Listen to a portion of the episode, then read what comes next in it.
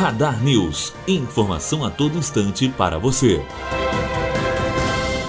O prefeito de Volta Redonda, Samuca Silva, recebeu em seu gabinete no dia passado membros do Conselho de Acompanhamento e Controle Social, que tem como missão fiscalizar a aplicação da verba para a educação. Também participaram os secretários de Educação, Rita de Cássia Oliveira, de Fazenda, Norma Jafim, de Administração, Carlos Bahia e do Gabinete de Estratégia Governamental, Fabiano Souza. Bianca Oliveira, aluna do terceiro ano de jornalismo, direto para a Rádio Unifor. Radar News. Informação a todo instante para você.